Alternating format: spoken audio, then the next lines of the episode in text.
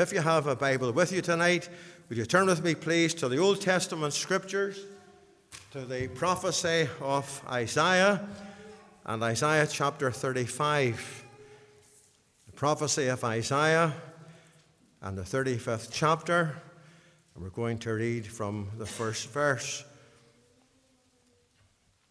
Isaiah 35 and verse 1, the Word of God says, "The wilderness and the solitary place shall be glad for them, and the desert shall rejoice and blossom as the rose.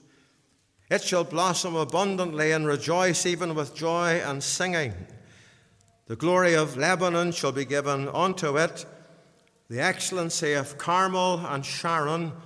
They shall see the glory of the Lord and the excellency of our God. Strengthen ye the weak hands, and confirm the feeble knees. Say to them that are of a fearful heart, be strong, fear not. Behold, your God will come with vengeance, even God with a recompense. He will come and save you. Then the eyes of the blind shall be opened, and the ears of the deaf shall be unstopped. Then shall the lame man leap as an hart, and the tongue of the dumb sing. For in the wilderness shall waters break out, and streams in the desert. And the parched ground shall become a pool, and the thirsty land springs of water. In the habitation of dragons, where each lay, shall be grass with reeds and rushes. And an highway shall be there, and a way. This shall be called the way of holiness. The unclean shall not pass over it, but it shall be for those, the wayfaring men, though fools, shall not err therein. No lion shall be there, nor any ravenous beast shall go up thereon. It shall not be found there. But the redeemed shall walk there, and the ransomed of the Lord shall return and come to Zion with songs and everlasting joy upon their heads. They shall obtain joy and gladness, and sorrow and sighing shall flee away." Amen. May God bless to us the public reading of his precious word. Let's just bow we word of prayer and ask God's help upon the ministry of his word. Our Father and our God, we thank thee again tonight for this gospel service. We thank thee for the word of God. We thank thee, Lord, that this book, the Bible, is the inspired, infallible, inerrant word of the living God. We thank thee, Lord, that we can find eternal life as we study the pages of God's precious word. And we pray just now in the closing minutes of our service, the Lord, thou wouldst draw very strangely near. Shut us in with thyself. Shelter us under the precious blood of Christ. Touch my lips with a live coal from off the altar, and help me to proclaim the Lord Jesus Christ in all his fullness and in all his glory. And grant, Lord, that some dear man or woman that are meeting tonight, still a stranger to grace and to God, that this very night they may come to know him whom to know is life eternal. Be with us now, Lord, as we wait on in thy presence, for we ask all these things in our Saviour's name, and for God's eternal glory. Amen. Just the other evening in our Ballygowan Free Presbyterian Church, a trio was singing, and they were singing a lovely old-fashioned gospel hymn, and the hymn was called "Highway to Heaven." There's a highway to heaven.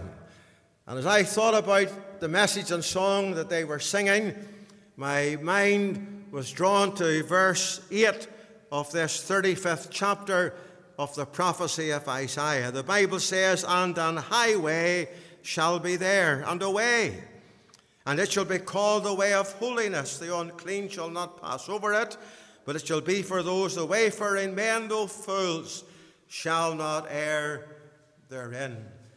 This is what God declares in his word is the highway to heaven, the highway of salvation. On two occasions in particular in the history of the children of Israel, they ended up in slavery and in captivity. Once, as you will recall from the book of Exodus, down there in the land of Egypt for over 450 years. Later on in their history, they were carried away from Jerusalem and taken into the land of Babylon. And there they were in captivity for 70 years. And the lament and the cry of the psalmist and of the people of God was that by the rivers of Babylon, there we sat down. Yea, we wept when we remembered Zion. They thought about Jerusalem. They thought about their holy city. They thought about their capital city. And they thought, here we are now, miles away, in the land of Babylon. We're slaves. And oh, we would just love to be able to go and to keep the feasts and to worship God in his temple in Zion. And so it is tonight. There is a heavenly Zion. There is a city that is built four square. It's called the New Jerusalem. But all men and women are not heading for heaven. All men and women want to go to heaven. Only a fool would think otherwise. But all men and women, we are travelers together toward God's great eternity. We're like the children of Israel when they wandered in the barren wastes and in the deserts. And so many in this world are going through the wasteland, as it were, the desert land, and they're looking for the right way. The Bible, of course, says there is a way. That's repeated twice in the book of Proverbs and chapter 14 and then in chapter 16. The Bible says there is a way that seemeth right unto a man, but the end thereof are the ways of death. And so for a moment or two with you tonight, I want to consider this wonderful highway to heaven. Now, the Bible says, straight is the gate, and narrow is the way that leadeth unto life, and few there be that find it. And although it's a straight gate, and it's a narrow way, in contrast to the broad way that leads to destruction, yet that way is a highway, a holy way, thank God, a happy way, that leads men and women to salvation and to God's great eternity. You see, our condition is described here for us in verse 1. It says, the wilderness and the solitary place shall be glad. The desert shall rejoice. It says, men by nature, we are living, as it were, in a spiritual desert. We're in the wilderness. We don't know which way we are traveling, which way we are heading. As you read down the verses there, the Bible says in verse 3, strengthen ye the weak hands. Paul wrote to the Romans, and Paul said, when ye were without strength. In other words, when ye were weak. That describes you and me before salvation. Verse 4 says, say to them that are of a fearful heart. Many people today are afraid. They're afraid for many, many different reasons and for many, many things. And fear grips their heart and their soul. And some people are afraid when they think about eternity, where they will be in God's eternity. And as you read on down the verses here, then the Bible continues and says we're in the wilderness, we're in the desert, we're in a parched land, verse 7, where there's thirsty land. We want to see the springs of water. But then the Bible says we're weak, fearful. Verse 5, the eyes of the blind shall be opened. God says in his word, the God of this world, Satan, has blinded the minds of them that believe not, lest the light of the glorious gospel should shine in. The eyes of the blind will be opened through the gospel. The deaf ears shall be unstopped. common phrase in Northern Ireland. People say, well, you know, he turned a deaf ear. Turned a deaf ear to that. But the Bible says spiritually we cannot hear the voice of God. Then the lame man shall leap on his heart. We can't walk properly in order to please God. In the Old Testament, the Bible says there was a man called Enoch, and it says he walked with God. Amos the prophet says, can two walk together except they be agreed? But men and women without Christ, we cannot walk. We may try to be good, we may try to be religious, we may try to be good citizens and all the rest of it, but we cannot walk to please God. So the Bible says, and an highway shall be there. As I thought about the awful condition of men and women without Christ, walking through this world is like a wilderness that's parched ground and has nothing really to offer them. And they're there and they're weak and they're sickly and they're fearful and they're blinded and they cannot hear the voice of God and they cannot walk. And the Bible says that the dumb, they cannot praise God because they don't know Him. But yet God says, an highway shall be there. This lovely old chorus was very, very popular many years ago. Used to sing it all across this little province. Many a time in a children's meeting, there's a way back to God from the dark paths of sin.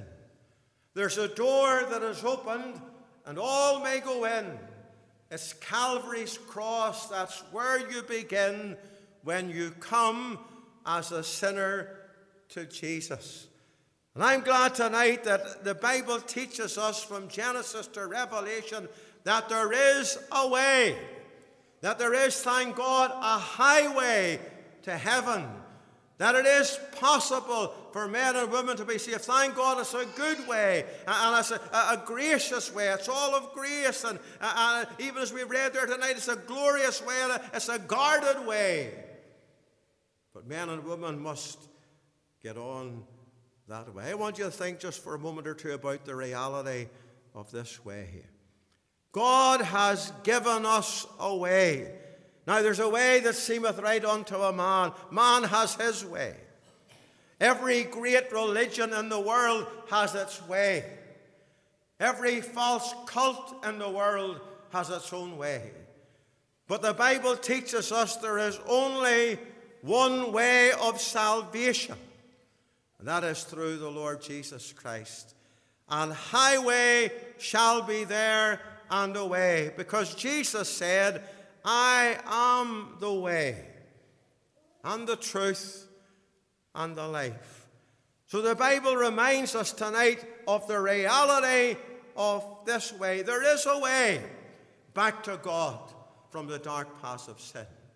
There is a way that delivers men and women from sin and ungodliness. There is a way that changes their lives and makes them new creatures.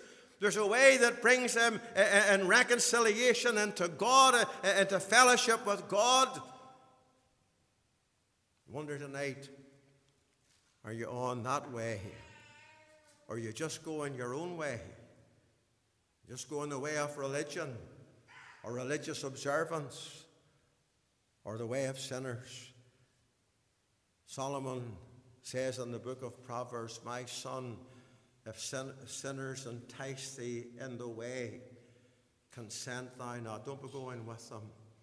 Don't be going that way. See, the Bible says there is a way. That's the reality of the way. And you notice that this way, it's a revealed way. It's God's way. And God hath given us a revelation of himself in the Holy Scriptures. When you go out for a walk, and you see the fields, and you look across the Lagan Valley, and you see the mountains, and you realize, and when you look up at night, and you see the stars in the sky, and the moon, or during the day, and you see the sun when it shines, and you realize that God hath revealed himself in the handiwork of nature. The heavens declare the glory of God, the firmament showeth his handiwork, but God hath revealed himself savingly in his precious word. And he has revealed this way. Jesus said, I am the way. the only way.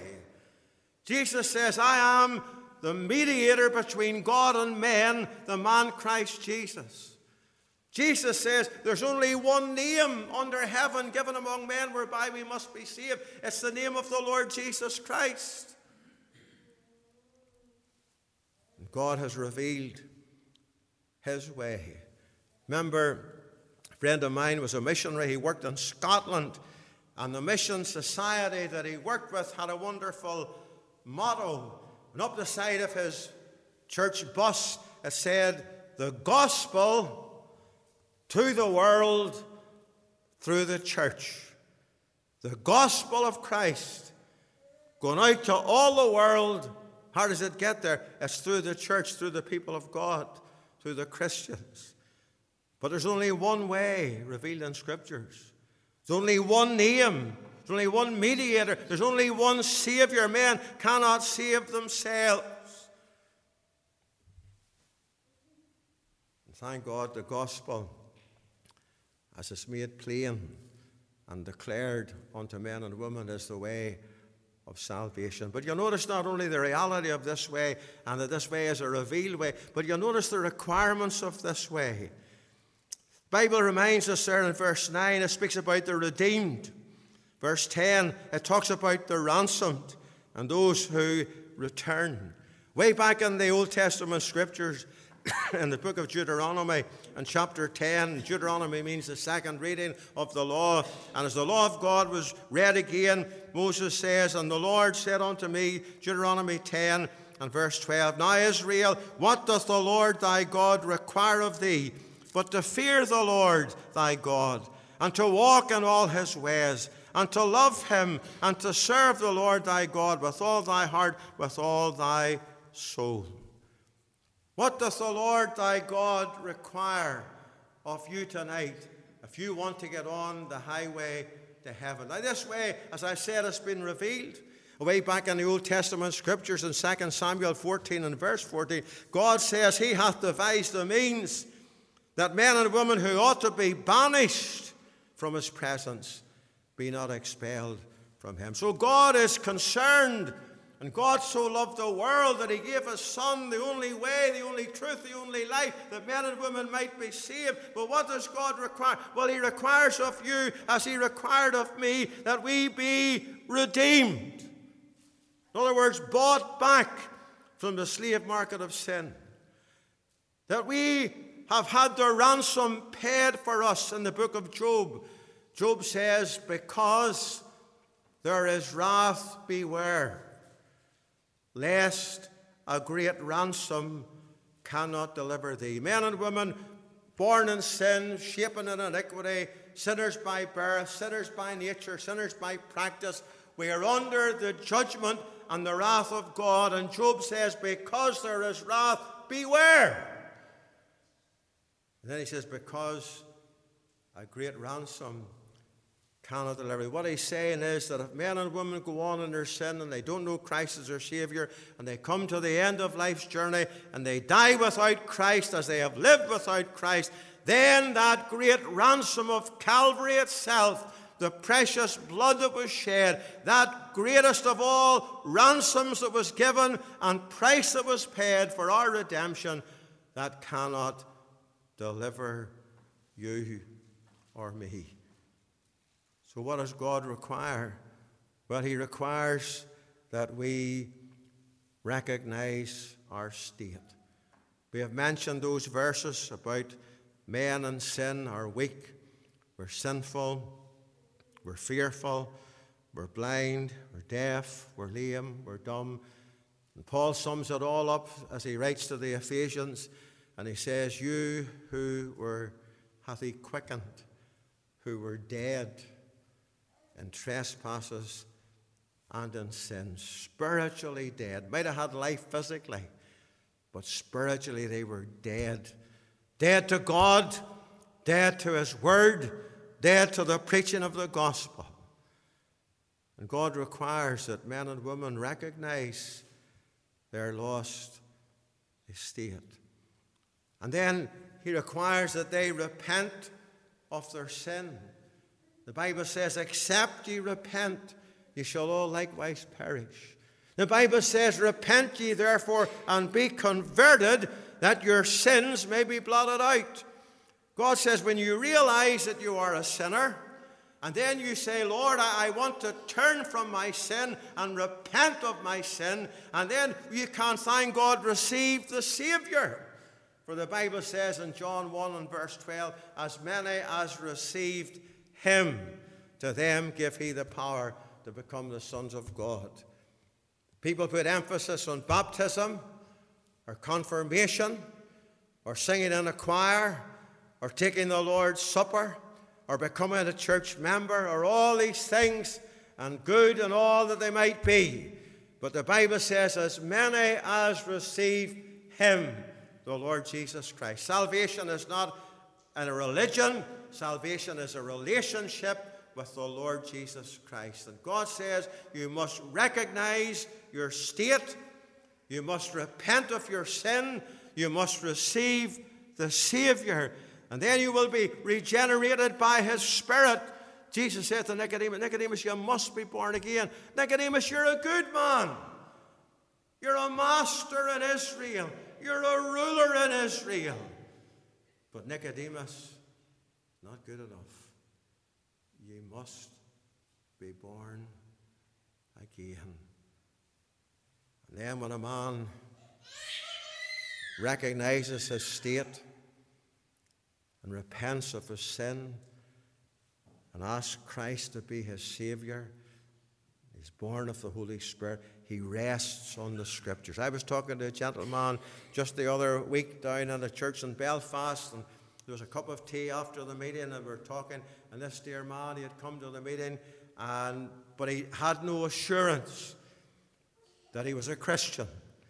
He had asked the Lord to save him, but he says, I'm not sure. And I explained to him what an old preacher told me many, many years ago. It is the blood of Jesus Christ that takes our sins away. Hymn writer says, what can wash away my sin? Nothing but the blood of Jesus. The blood of Jesus takes our sins away, but it is the Word of God, the Word of the Lord Jesus Christ, that takes our doubts away. And Jesus said in John 6 and verse 37, he says, him that cometh to me, I will in no wise cast out. So I says to this dear man, have you come to Christ? He said, I have. And what does Jesus say? He says, I will in no wise cast you out.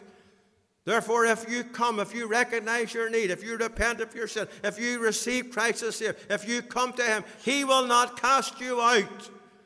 And you rest upon the Scriptures. And you notice the rejoicing in that way. In verse 10, the Bible says, the ransomed of the Lord shall return and come to Zion with songs and everlasting joy upon their heads. They shall obtain joy and gladness, and sorrow and sighing shall all flee away. Christianity, thank God, brings men and women joy. It gives them a joy, the apostle says, a joy unspeakable and full of glory. People think tonight in the world there is pleasure. Now, there is pleasure in the world, but the pleasures of this world only last for a season. But the Bible says, as far as a Christian is concerned, at God's right hand there are pleasures forevermore. The Bible says the joy of the Lord is our strength. It's a joy unspeakable. It's full of glory. And if you want joy, the little chorus says, real joy, wonderful joy, let Jesus come into your heart. Late Pastor Ivan Thompson was a great gospel preacher and a great evangelist. Ivan used to say before he was saved, his life revolved around the bees. He said the bookies and the butts and the beer. And then he said he caught himself on one night. He was standing in a bookie's shop, and he realized there are 4 windows here for taking your money in, but there's only one window for paying it out. And then he said one night he came out from the greyhound racing. He hadn't any money left. He had to walk home in this bucketing rain, and he says the greyhounds were looking out of the back of a taxi at him. There's no real joy, no real pleasure in the things of this world. But Jesus gives a joy unspeakable and full of grace. He gives satisfaction. At his right hand there are pleasures forever and evermore. There's a song, the song of the soul set free and the song of the redeemed. And then, of course, could I just close by saying there's the rewards of this way. This is the highway to heaven. As you go that way, it says, no lion shall be there, nor any ravenous beast shall go up thereupon. Not be found there, the redeemed shall walk there. In Bunyan's great classic Pilgrim's Progress, he saw the lion, but when he came close to the lion was chained. It couldn't touch him. It couldn't have power upon him. The devil goeth about like a roaring lion, seeking whom he may devour. But when a man or woman gets saved, thank God we're on the highway to heaven. And the Lord keeps us looking on to him. And thank God the Bible says, here's the reward. It's the highway to heaven. Heaven's not some sort of pie in the sky, airy-fairy hope.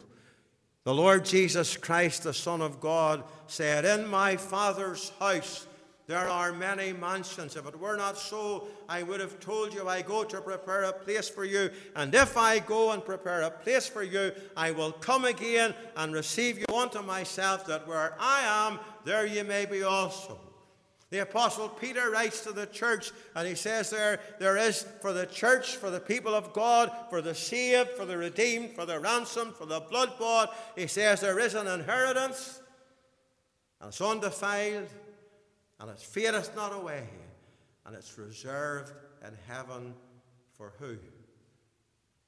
For you who are kept by the power of God through faith. Lovely old gospel hymn. It says, do you know my Jesus? Do you know my friend? Have you heard that he loves you and that he will abide to the end? Thank God tonight the Lord Jesus Christ is the Savior, the only Savior, the only way, the only truth, the only life. And no man or woman can come to the Father but by Jesus said, I am the door, and by me if any man enter in, he shall be saved. There is a highway. It is the way. It's called the way of holiness. The unclean shall not pass over it, because if a man or woman comes to Christ, they're a new creature, a new creation in Christ, the Bible says. It's a happy way. He gives a song of joy and gladness. And he'll take us all the way to heaven.